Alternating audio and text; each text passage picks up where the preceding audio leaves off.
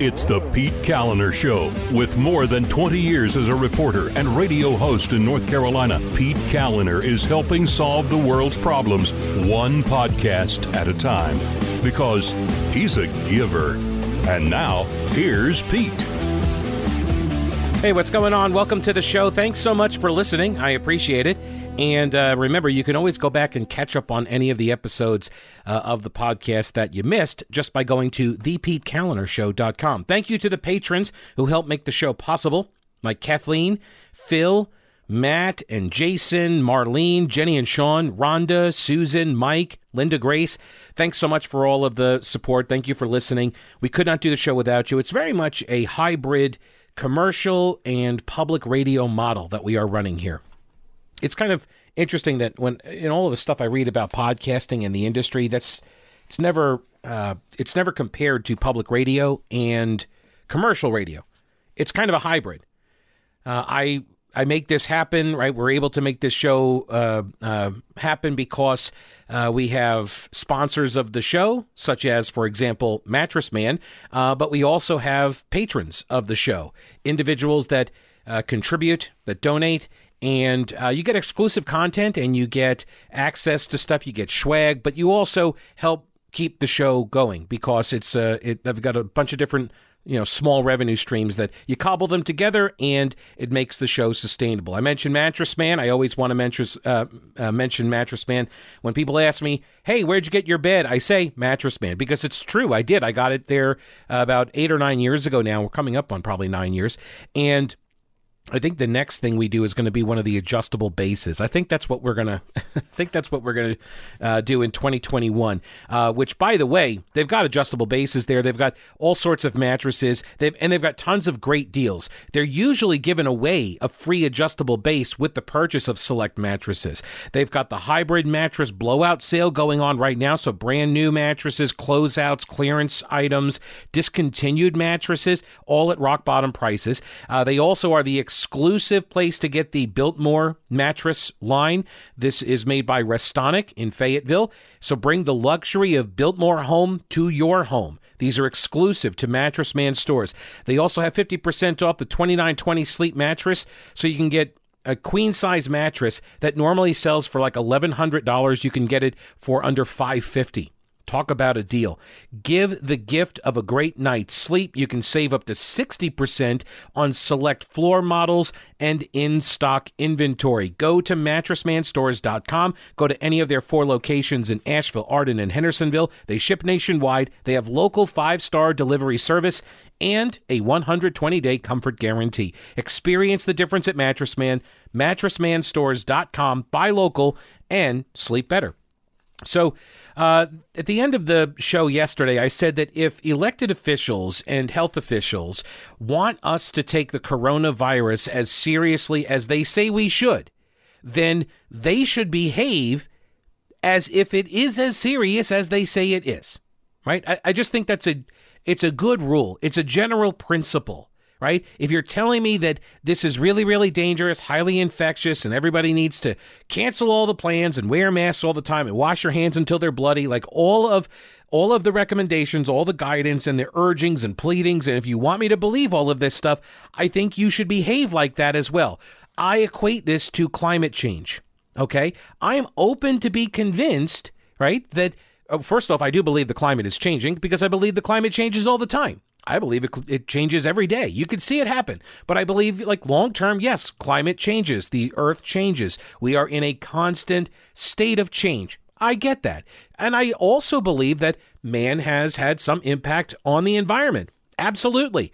I can see for myself when, you know, some business or government dumps a whole bunch of toxic chemicals into a lake. Like, yeah, that's an impact. I could see that impact. That is an environmental impact. So I don't know how much it is, uh, the, the impact is on, you know, global warming or cooling or whatever they need it to be in order to sell whatever, uh, you know, command control economic model they are foisting upon us. But I'm open to be convinced. Okay.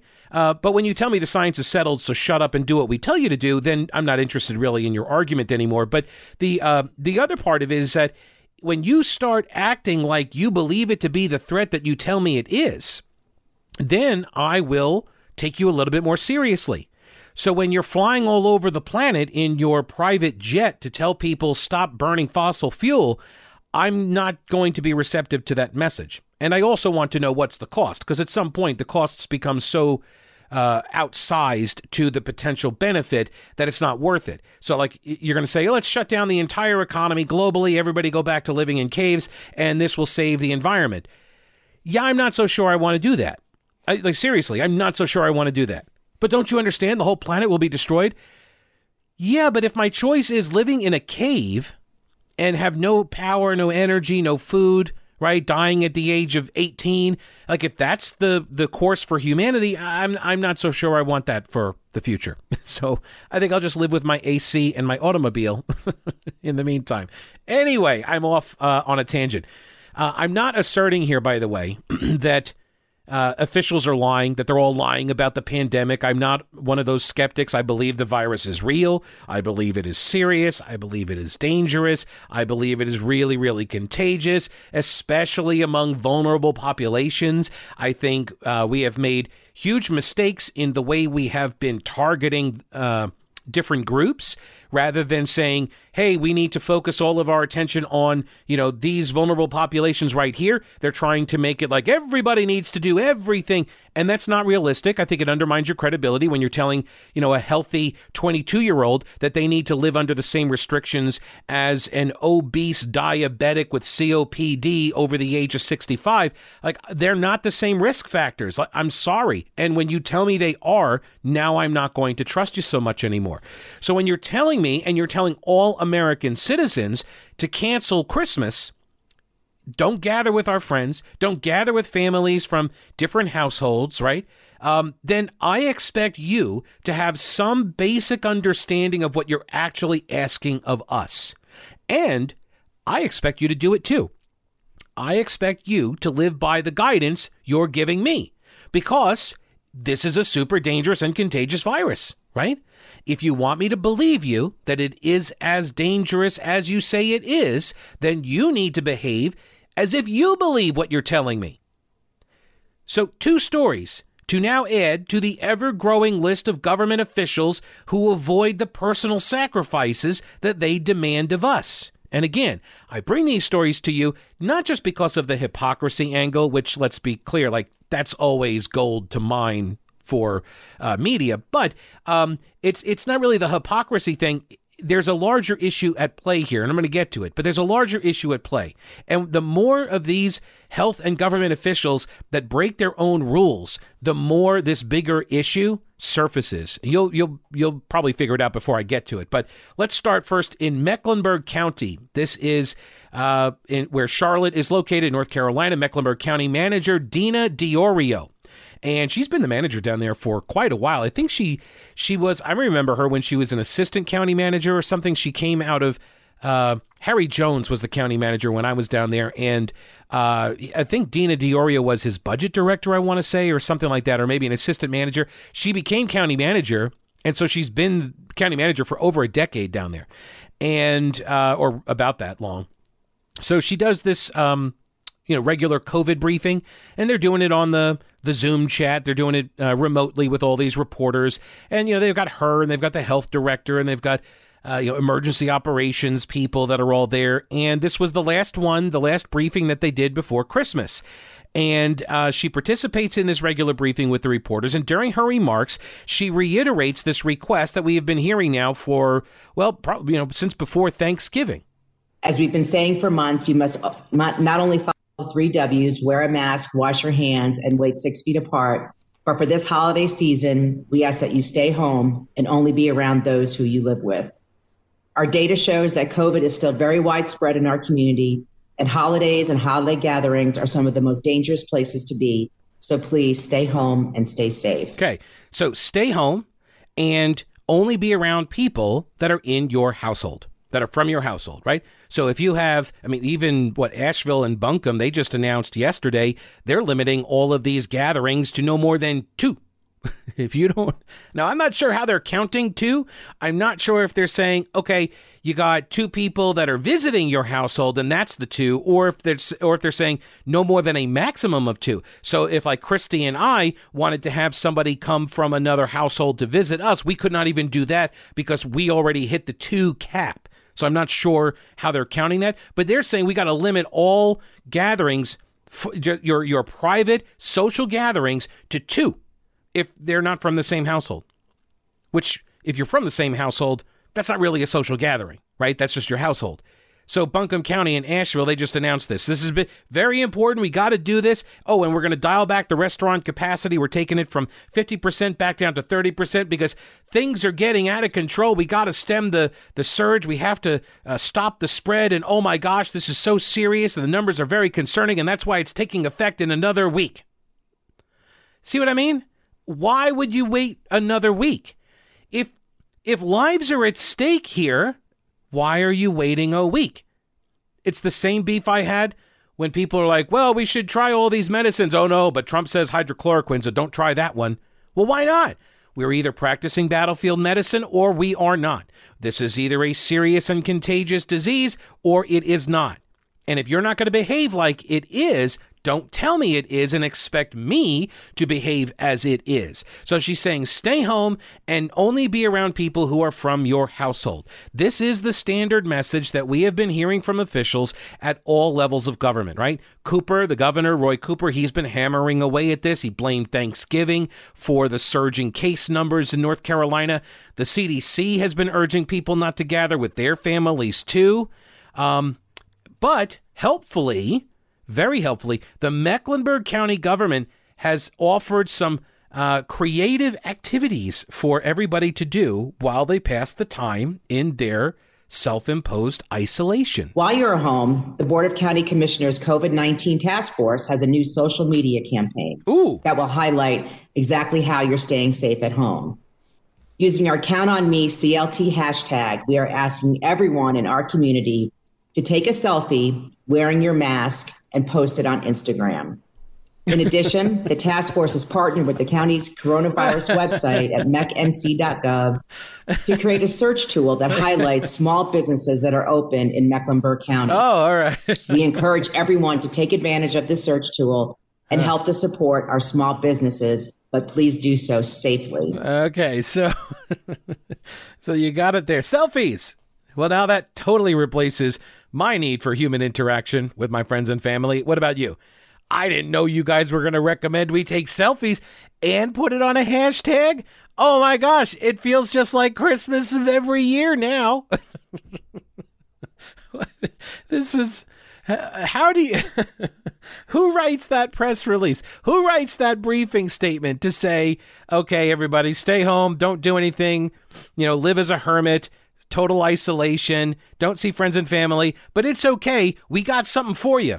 Not a rousing game of Monopoly or Chutes and Ladders. No, no, it's a selfie. You can take a selfie and post it to the hashtag. And after that thirty second event is done, uh, well, then you're on your own for the rest of the entire holiday season. Oh, no, wait, no, I'm sorry. You're right. They did give us a search Uh, a page where we could search for businesses. Isn't that helpful? We can search for businesses that uh, are still open, which I'm probably, I'm just going to assume it did not take very long to compile that list of still open businesses, considering how many have been put out of business due to all of the lockdown orders, right? Thank God for GovCo. We would not have been directed to go to the hashtag to post a selfie, nor would we have been able to find the list of businesses that are still open after GovCo shut them all down. This is unreal. Okay, this isn't even the the main point of all of this story, though. This is just a hilarious side journey here. Let's get back onto the main path, okay? A reporter named Allison Kuznits. Kuznits.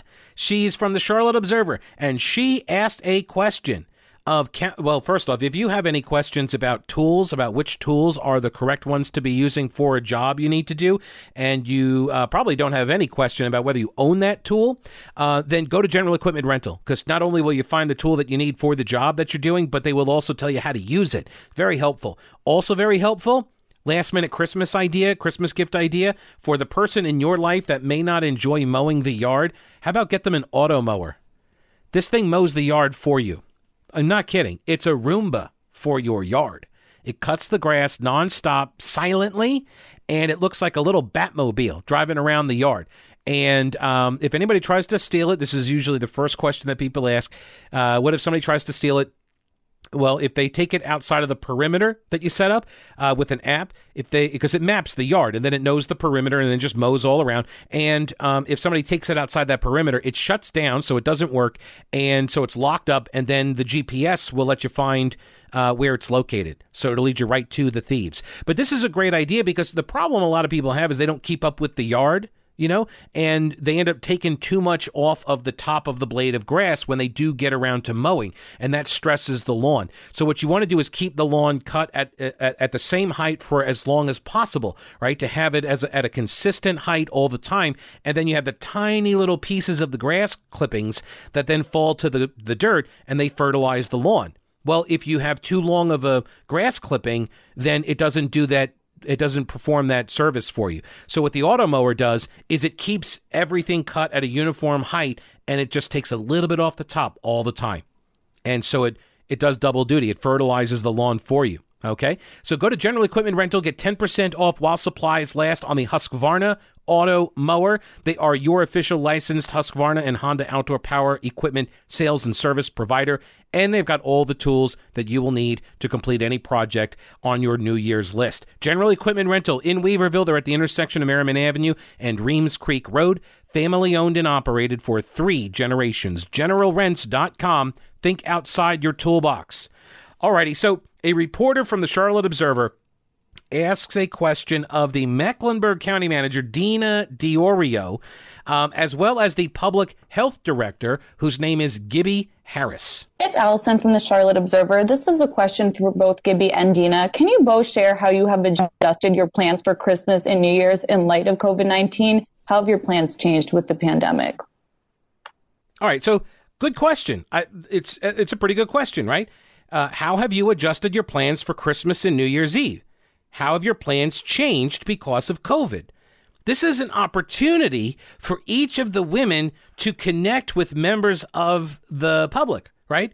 In in sort of an I feel your pain kind of Clintonian way. Well, Clinton's getting older. That's why he sounds like that. He's like getting more raspy. I feel your pain. Like that's, you know, with the the the overbite and the thumb over the clenched fist kind of look. I feel your pain. This to really connect with the with the plebs, you know, with the common folk, with the hoi polloi. Like, I'm one of you. I had to cancel my plans too. Oh my gosh, it's terrible. It's a good question, right? It's a good question. So what is uh what do uh Dena Diorio and Gibby Harris respond with? Let's take a listen. You mean my personal plans? Yeah, so how will you be celebrating the holidays this year now that we have to adjust with the pandemic? All right, see, so she should have just answered the first question, because the first question gave her a great opportunity to say, this is what I normally do, and now I'm going to be doing this other thing because of COVID. And that would have been the end of it, okay? But because she said, do you mean my personal plans? Yeah, your personal plans. That's what the question was. It was obviously like, what kinds of plans do you have? How have you adjusted your plans? How have they changed? But because she asks, you mean my personal plans? The reporter now shifts, and now it becomes, how will you be celebrating the holiday? And that's a little bit of a different question. I don't know if the reporter realizes this, because now it's a very specific question. How are you going to be celebrating? See, before she could have just said, I was planning a very large gathering, but I had to cancel it. We can't, we usually do this with, you know, one hundred thousand people every Christmas. We all go away, whatever, whatever. But she, and now we're not doing that. And that would have left a lot of ambiguity about what she is actually going to be doing. But because the reporter gets to reframe the question, it's now more difficult. It's more specific. And what does Dena Diorio say? I will be um, traveling by car to Durham, North Carolina, to see some close family, small group. What? Are you kidding me? So she literally just says, stay home, everybody, Everyone stay home, stay safe. Don't be around anybody who is not from your family, your immediate household, right? The people that live in your house, that's who you need to be spending the holiday with. Don't you dare go over someone else's house. Right? This is what they've been telling us. And when asked, what are you going to be doing? Oh, I'm going to drive to Durham. I'm going to see some folks. What? Are you kidding me? What? And I, like, I don't know, because I watched the video of this. That's where I got this audio from. I watched the video of this live stream, and I can't figure out if she's aware of what's happening as she's saying this. I think she kind of clues in a little bit later when Brett Jensen from W B T Radio starts asking some questions about this. But uh, Gibby Harris, by the way, the health director, she says, I'm going to spend a couple of days with my immediate family. Okay, nebulous enough. Doesn't tell us who the immediate family is, because this is what Roy Cooper said as well, the governor. He said the same thing, right? He's going to spend some time. He's going to have his immediate family over, and that's it. Okay, who's your immediate family? Do they go live in the same household as you? Because you can say immediate family and have it include people that don't live in the household with you. Like Governor Cooper's daughter, who's, you know, engaged to be married. She's an adult. And I suspect does not live at the governor's mansion with her family. But maybe she does, but I doubt it. So um, is he going to spend Christmas with her? And if he does, does that mean they have to stay socially distant? They're not allowed to hug. They have to keep their masks on the whole time. Everybody, everyone, that, because as soon as you bring somebody from outside the household into the governor's mansion, now everybody has to wear a mask twenty-four seven, right? All around. You can't take the mask off except to eat the bite of food. Then you got to put the mask back on, right? This is what they've been telling us to do. So I think it's only fair that we ask if they're doing it, right? So Gibby Harris says she's going to spend time with her immediate family, but doesn't tell us who that immediate family is, whether or not they all live in the same household. By the way, this is one of the it's one of the hallmarks of all authoritarian regimes. You know that, right? This is why people are growing concerned about the state of um, of our governance right now, is because this is a hallmark of all authoritarian regimes, where they set about rules for all of the public to follow, but then they don't follow them themselves. They get to live a different kind of existence, free from the shackles of a lot of the, the, the rules and regulations and laws that they pass for us, right? That's the hallmark of authoritarian, tyrannical regimes. And so when these stories pop up, it's not simply about the hypocrisy. It's about a leading indicator for tyranny. That's what has people concerned here. That's what has people concerned. So then W B T's Brett Jensen follows up. Actually, before I do that, let me follow up here with a uh, a word about buying and selling homes real quick. If you are trying to sell your home in the Asheville area, then you call Rowena Patton. It is really that simple. I mean, I don't want to be a tyrant and authoritarian about it, but I will if I have to be. Okay. But actually, I use Rowena. I would not tell you to use Rowena Patton if I don't do it myself. And I am using Rowena Patton to buy our house. Christy and I are using Rowena and her all-star powerhouse team, so you should as well. See, we're all in this together, people. three three three, four four eight three is the phone number, three three three, four four eight three. The website is mountain home hunt dot com. She's the official Homes for Heroes real estate agent in Asheville, and that means if you are a buyer or a seller, you get twenty-five percent back from the realtor commissions. This goes to police officers, firefighters, healthcare professionals, educators, and members of the military, so retired, active duty, veterans, everybody. Um, she's given back almost eight hundred thousand dollars to folks in those five professions. So buying or selling, call the only agent that we called, Rowena Patton. three three three, four four eight three, mountain home hunt dot com, and start packing. All right, so here is the follow-up question later on, after the county manager down in Charlotte says that that she's going to drive to Durham to celebrate Christmas, a small family gathering. This prompts a follow-up question from uh, W B T's Brett Jensen. Hi, this is Brett Jensen again. I'm curious. Uh, I was confused a little bit by Dena's answer, going to seeing her family in Durham. Isn't that what we're not supposed to be doing by spending only time with people that we actually live with and not seeing? Or is that, is that, Gibby, is that what you're concerned about, people getting tested before they go see family members that they normally don't live with? By the way, the answer to his question is yes.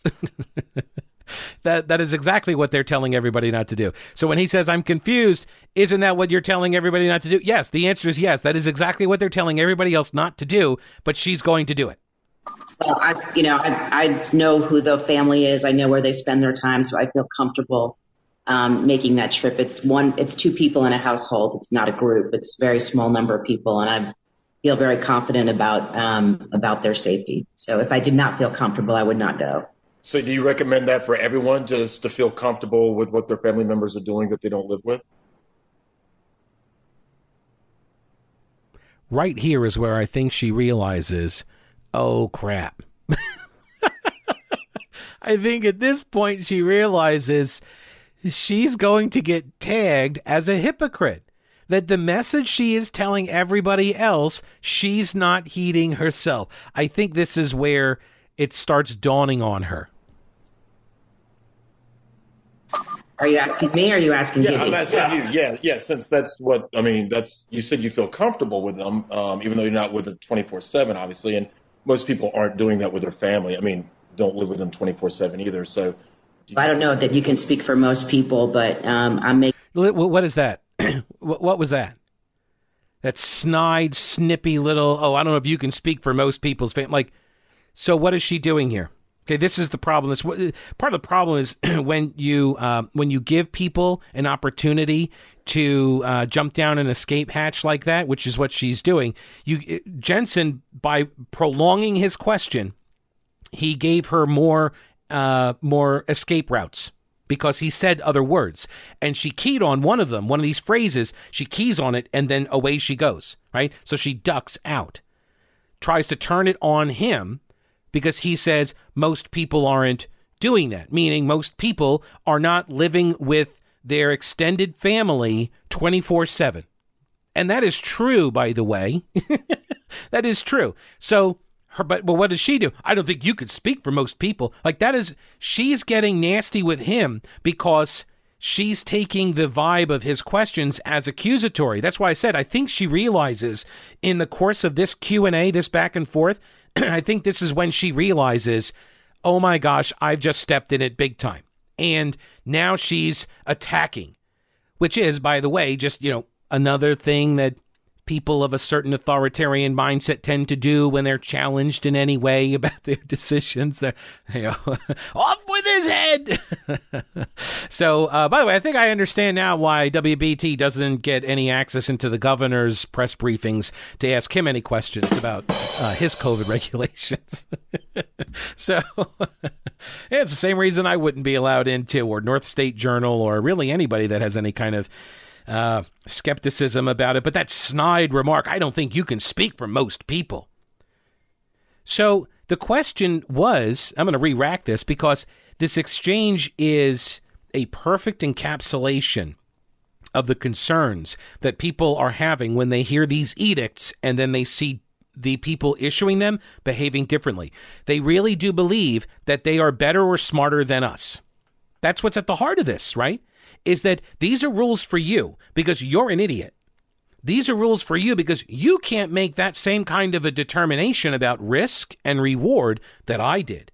Because that's what she's doing. And by the way, I fully support her going to Durham and hanging out with, I guess it's her parents, I don't know.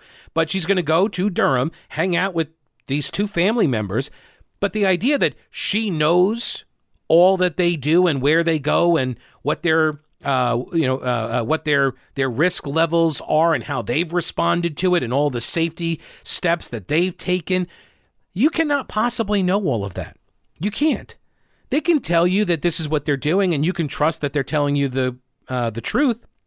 And they may not be trying to lie, but they may not be aware that they messed up on a couple of occasions. They maybe forgot when someone showed up and gave them something in, you know, package delivery or something. I don't know. They went to the grocery store, and they don't think about it. They went to the grocery store, and they got COVID there, right? Or you have it, and you're going to bring it to them. So, like, you're bringing in risk to their household. If even if they've been completely quarantined, locked down, haven't had any human contact for, you know, ten months, you're going to be introducing risk to that environment. But she and they are obviously comfortable with assuming that risk. I'm not second-guessing Dena Diorio's decision and her family's decision to assume that risk. I do object when they tell us that we're too stupid to make those kinds of determinations for ourselves. That's all. That's all. Um, let me back up. I'm going to start this again, and let's play it all the way through. Here. Hey, this is Brett Jensen again. I'm curious. Uh, I was confused a little bit by Dena's answer going to seeing her family in Durham. Isn't that what we're not supposed to be doing by spending only time with people that we actually live with and not seeing? Or is that, is that, Gibby, is that what you're concerned about, people getting tested before they go see family members that they normally don't live with?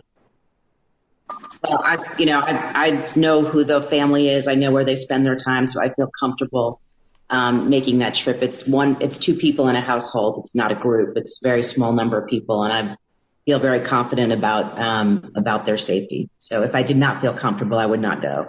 So do you recommend that for everyone, just to feel comfortable with what their family members are doing that they don't live with?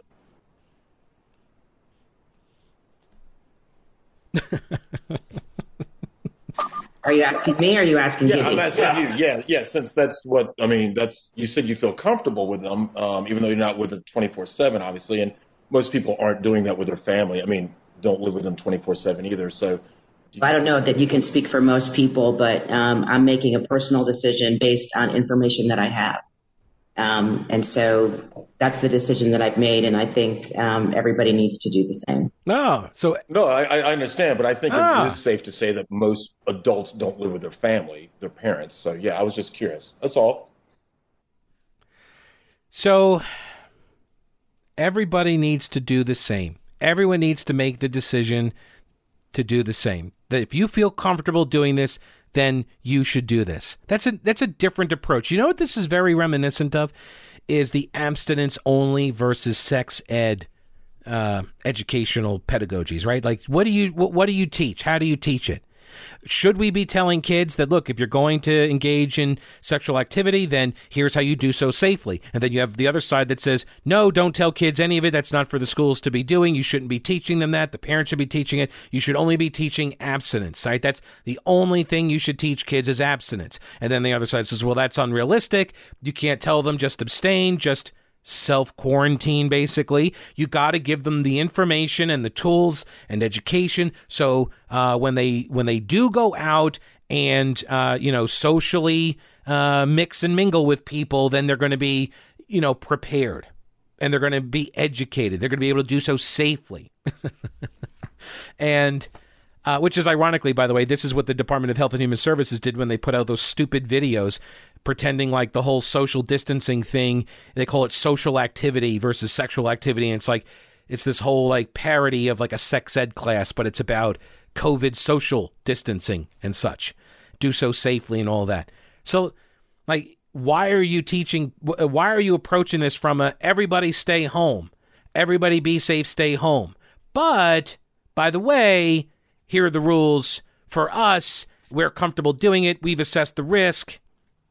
That, that that that's not the leading headline, right? The headline is everybody stay home. But if you think you can do it safely, then go for it. They're not telling you that part. But that apparently is part of this, interestingly enough. And it only comes out, I guess, when they get busted, right? When when they get busted. Because she doesn't say, she doesn't say everybody needs to make these decisions, uh, you know, personal decisions based on the information that they have. So that's the decision that they can make, and everybody needs to do the same. If you're confident about their safety and your safety and all this other stuff, so as long as you're confident, she's like, okay, then you should do it. But no, she doesn't say that in her briefing, in her remarks. It's very similar, by the way, to the scenario that unfolded this week when the Associated Press reported that Doctor Deborah Birx had traveled with her extended family to a vacation property in Delaware the day after Thanksgiving. I mentioned this the other day. I'm going to get into more of this in a minute. First, Old Grouch's military surplus. You need to get into Old Grouch's. That's where you need to go. Pick up some last-minute Christmas gifts there. You can score some gift cards. They're not even cards. They're gift dog tags. So he puts the dog, t- he puts the gift card, whatever, on the dog tag. It's so cool. So you get these engraved dog tags uh, and, you know, throw them in with some uh, some camo pants, T-shirts, jackets, and it's a great gift idea for the kids. He's got limited edition survival outdoor kits, on the website as a Christmas special featuring high-quality Swedish-made Mora knives, fire starters, canteens, compasses, and more. And you pack it all into an ammo case or a shoulder bag, which is actually a repurposed Finnish Army gas mask bag. And the kits make a good base for any kind of an emergency survival kit that you're building, or just a good outdoor adventure starting kit, because it's got all the items that you should be carrying when you go camping or hiking anyway. And um, so they they can ship these directly to folks if you are trying to buy it for somebody else. The shop is open. They'll be closed on Christmas Day, but open uh, the day after. They are on Main Street in downtown Clyde, and they are across the street from the anti-aircraft gun. And, of course, twenty-four seven at the website, old grouch dot com. And, of course, tell them that uh, you heard it here on the show. I appreciate it. So Doctor Deborah Birx, the coordinator of the White House Coronavirus Task Force, said she plans to retire in the near future because of the backlash that she has faced since it was revealed that she went out of state over Thanksgiving. She told Newsy, which is a, a platform, I think it's like a web-based or something platform, Newsy. Uh, she told Newsy in an interview that she plans to be, quote, helpful in any role that people think I can be helpful in during the incoming Biden administration, but she will eventually retire thereafter. And I will have to say that it, this experience has been a bit overwhelming. It's been very difficult on my family. I think what was done in the last week to my family, you know, they didn't choose this for me.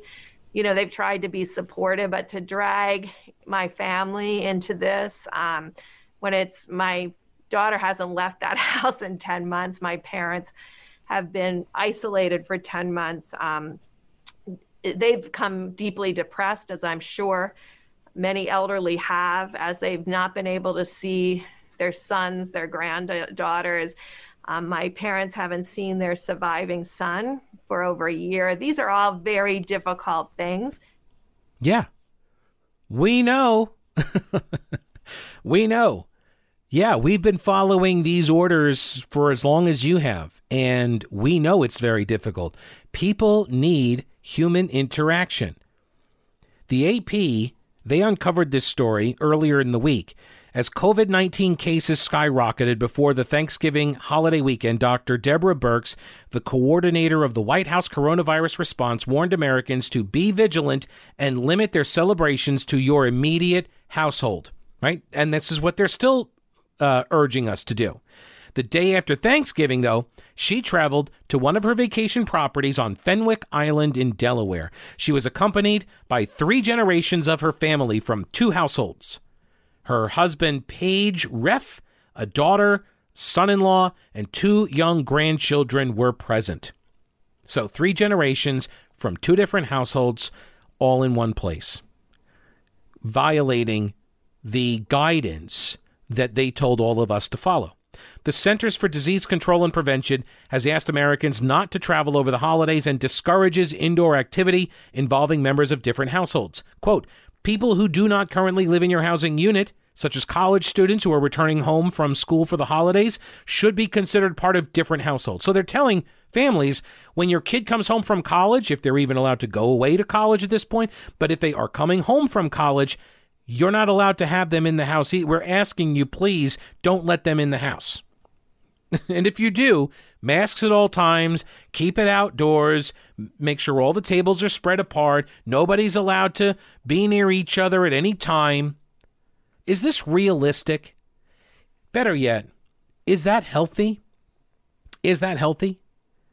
There's a reason why it feels awkward when we go and hang out with friends and family and you can't hug them, shake their hands, right? There's a reason it feels weird. It's because it is weird. It's not healthy. People need that kind of interaction. Um, listen to the way the A P frames this, though. Even in Birx's everyday life, there are challenges meeting this standard. She and her husband have a home in Washington. See, so it's, oh, she's trying. It's so difficult for her, even though, like, they're telling everybody, this is what everybody should do. But there's definitely... Uh, There is this benign framing. There's this sympathetic framing that the A P has written around this story. So it's like, okay, we know she's not living up to the standard that she's telling all of us to live up to, but it's tough. Come on, right? And this is this is one of my bugaboos. You know this. It's the inconsistent application of standards. And it's even worse when it's uh, manifested in examples of the people who are issuing the standards themselves, right? If you're going to issue the standard, then you need to apply it to yourself. She and her husband have a home in Washington, D C She also owns a home in nearby Potomac, Maryland, where her elderly parents and her daughter and family live. Okay, so that's one household. Birx's elderly parents and Birx's daughter and her family. They all live in that one house. She visits intermittently. In addition, the children's other grandmother, who is seventy-seven, also regularly travels to the Potomac house and returns to her ninety-two-year-old husband near Baltimore. Huh. So they, they got two different sides of the family that are three generations, and they're all kind of mixing and matching and moving around.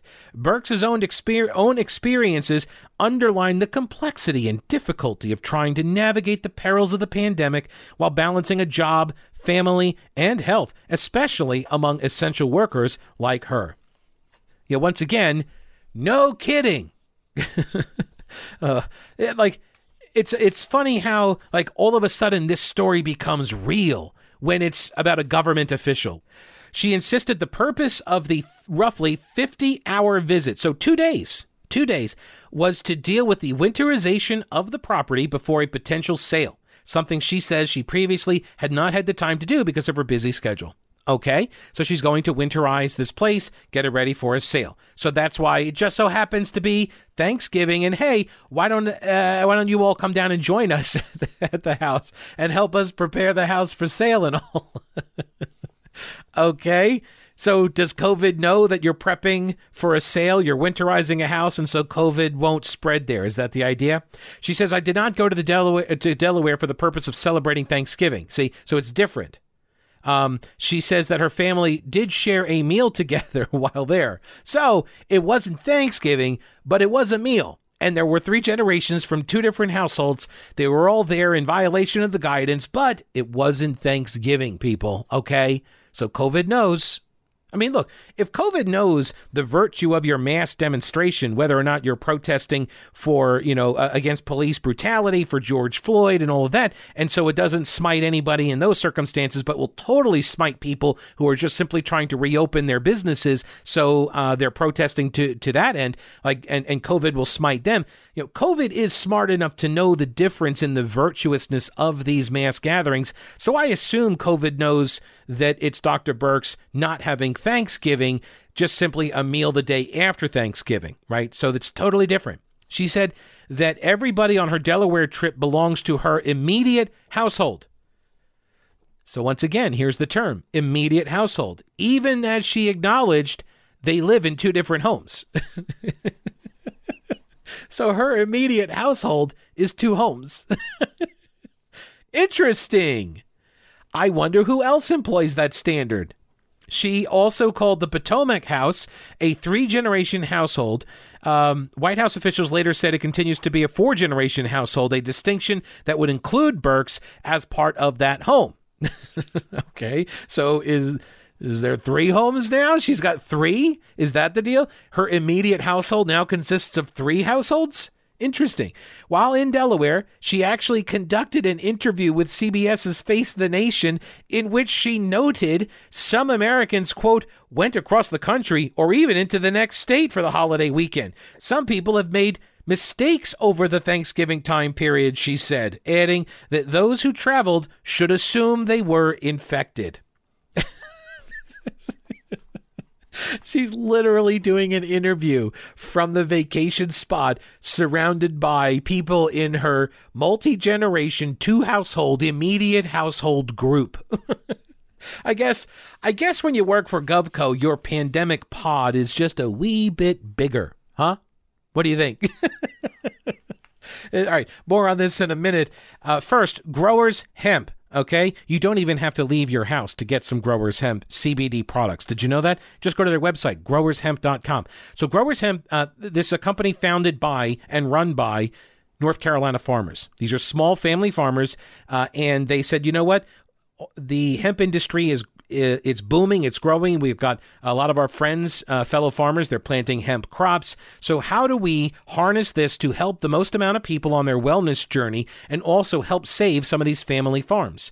And Growers Hemp was born out of that vision. And uh, you can get top quality C B D products, whether it's topicals like balms or salves, uh, or uh, the drops or lozenges and stuff. They've got all sorts of products, um, and you get it for great prices because they control the whole process from the seed all the way to the shelf.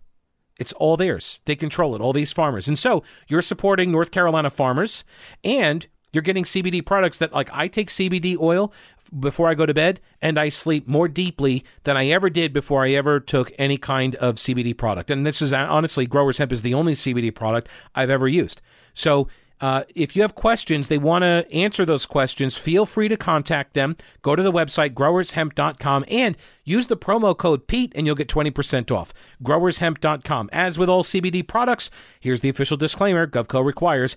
These statements have not been evaluated by the Food and Drug Administration. The efficacy of these products has not been confirmed by F D A-approved research. These products are not intended to diagnose, treat, cure, or prevent any disease. And nothing I have said is meant as a substitute for or alternative to information from your healthcare provider. Please consult your healthcare professional about potential interactions or other possible complications before using any product. So again, growers hemp dot com. Go to the website, and on checkout, use my name, Pete, get twenty percent off. From North Carolina farmers to your home, Growers Hemp. It is about the hemp, not the hype.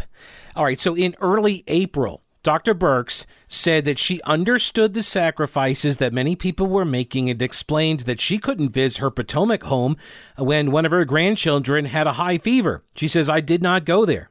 She said this while she was standing next to President Trump. She said, you can't take that kind of risk. She has resumed her visits to the house since then, however. Interesting. So I guess that's what happens when it's in your immediate household. So I guess you just call your immediate household however many households you want to include in that. And then you just like, okay, look at us. We're all in one big household.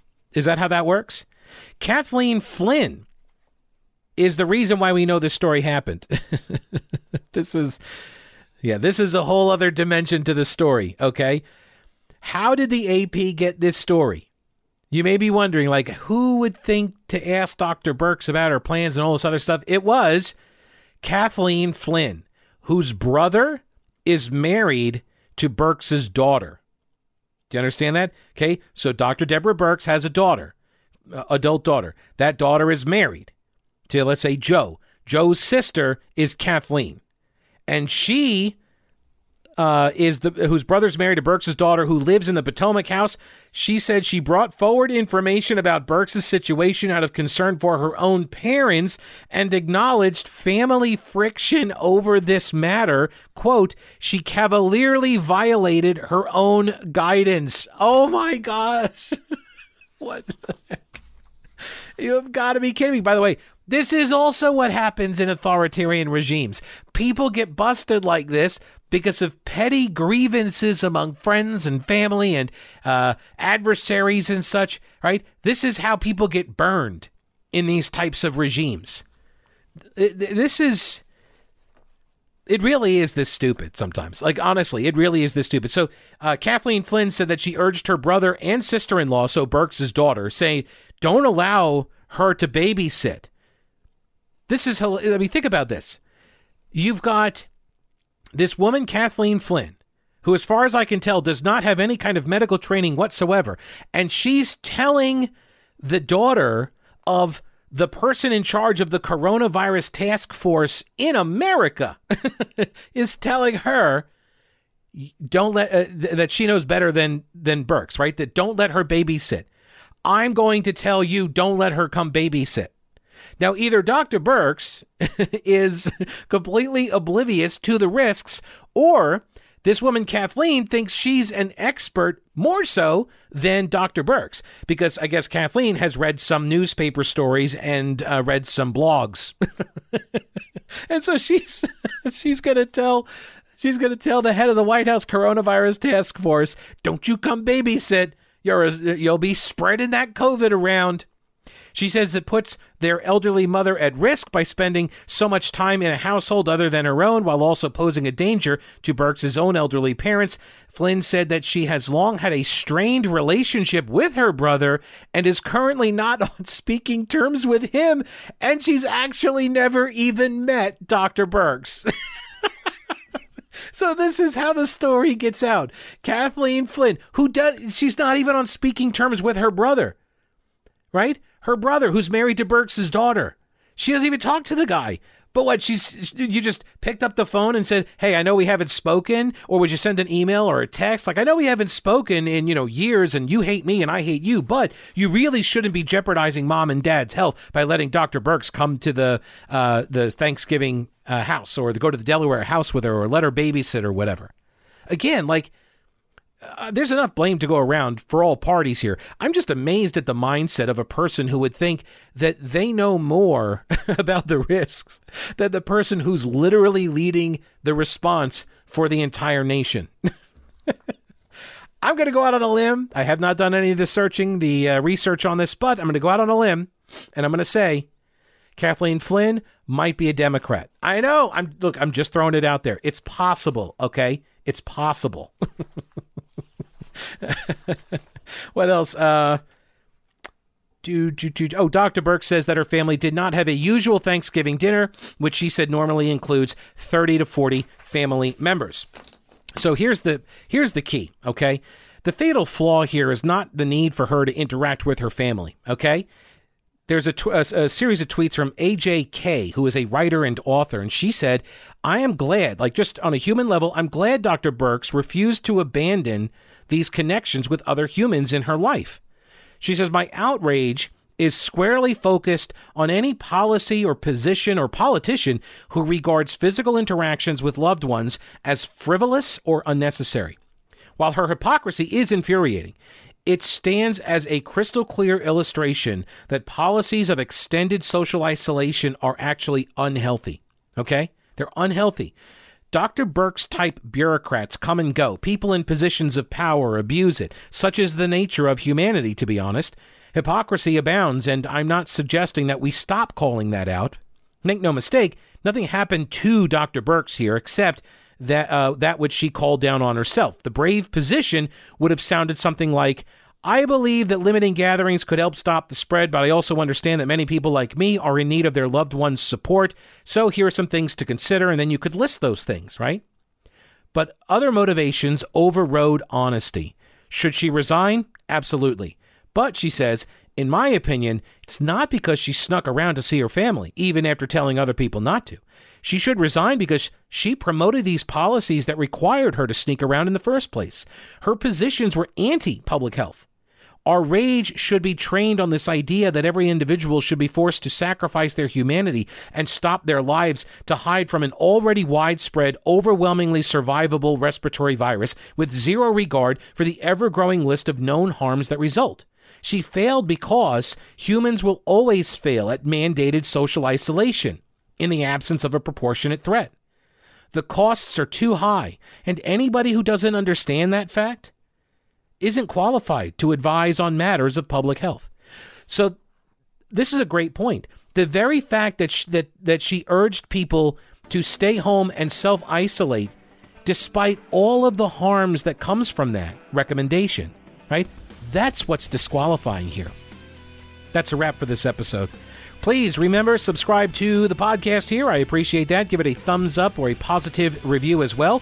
And consider becoming a patron of the program. Just go to the Pete Kaliner Show dot com. Sign up there. You get cool stuff. You get exclusive content. And uh, thank you again for all the support for the entire year. I do appreciate it. We'll talk with you later. Don't break anything while I'm gone.